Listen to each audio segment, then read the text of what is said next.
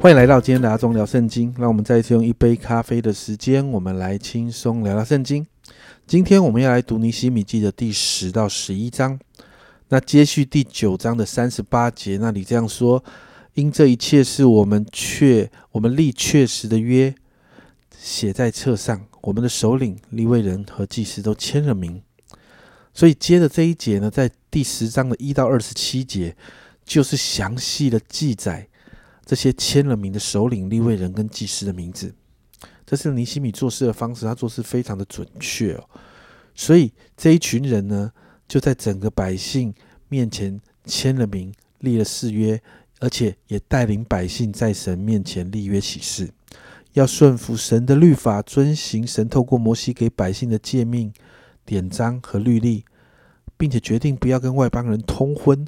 为了不让自己因着婚姻。被外邦人那些啊不讨神喜悦的风俗习惯来影响，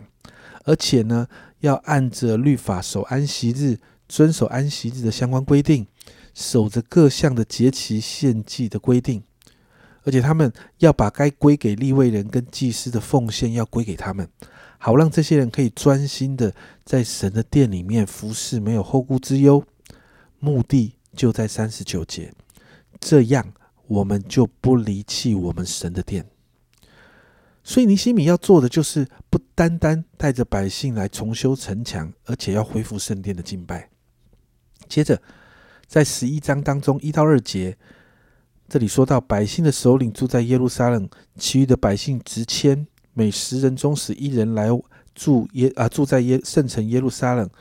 那九人住在别的城邑，凡甘心乐意住在耶路撒冷的。百姓都为他们祝福。在城墙建成之后，在整个耶路撒冷这个城市的居民是不足的，因为过去没有城墙，没有办法有保护，所以没有人住。那城墙建成之后呢，就居民呢，就尼西米就要他们重新分配居住的地方，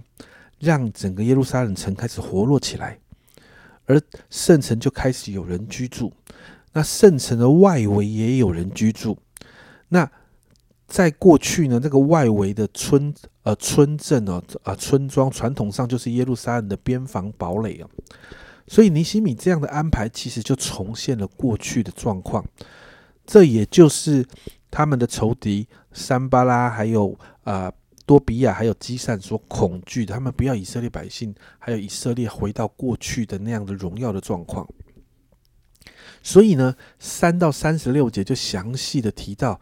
这一群以色列百姓，他们被安置的地方，有些人在圣城当中，有些人在附近的村庄，并且也提到圣城过去的各项的配置都被建立起来了。比如说守门的，在圣殿里面公职的等等，你就看到一一的就位。我们看到过去耶路撒冷城的各样功能，因着人员的进驻，开始慢慢的被恢复哦。那这两章的经文有好多好多的人名啊。但这两章的经文，我们看到尼西米带领百姓在神的面前立约，恢复了神所定的各样诫命、律例、典章，其实也就是恢复了敬拜神的生活。尼西米恢复了以神为中心生活的软体的部分。另外呢，尼西米也让耶路撒冷城恢复过去该有的运作，让人员搬入城中，恢复了圣城硬体的运作。其实尼西米要做的，其实就是恢复百姓该有的那种以神为中心的生活方式，让百姓再一次回到过去那个讨神喜悦的生活方式当中。家人们，我们的信仰不仅仅只是个信仰，我们的信仰是一个生活方式。神的法则理应进入我们生活中的每一个细节当中。其实这就是尼西米一直要做的，让信仰成为我们的生活，好让我们的生活以神为中心。因为这样才能经历神的祝福，带着神的同在，所以我们一起来祷告。尼西，我们看到尼西米这样做，我们也祷告，我们的生活、我们的信仰、我们对神的认识，都要进到我们生活中的每一个细节，好让我们的生活真的是以神为中心的生活。我们一起来祷告，亲爱的主，我们谢谢你，我们看见尼西米他所做的，主啊，他带着百姓要回到。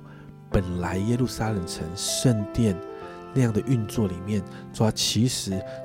尼西米要做的就是要带着百姓恢复以你为中心的生活。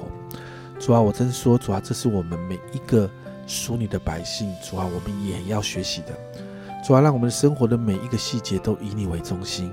主啊，让我们生活，主啊，主啊，所作所为，主啊，都要以你为中心。主啊，主啊，因为主啊，你是我们的神，主，我们是你的子民。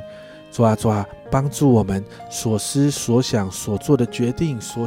所所啊，每一天所过的生活，主啊，主啊，都要在你的法则里面，好让我们成为讨你喜悦的人。谢谢主，这样祷告，奉耶稣基督的圣名求，阿门。家人们，我们一起活出以神为中心的生活方式，软体硬体都需要被调制，还有恢复，这是蒙福的生活方式。这是阿忠聊圣经今天的分享，阿忠聊圣经，我们明天见。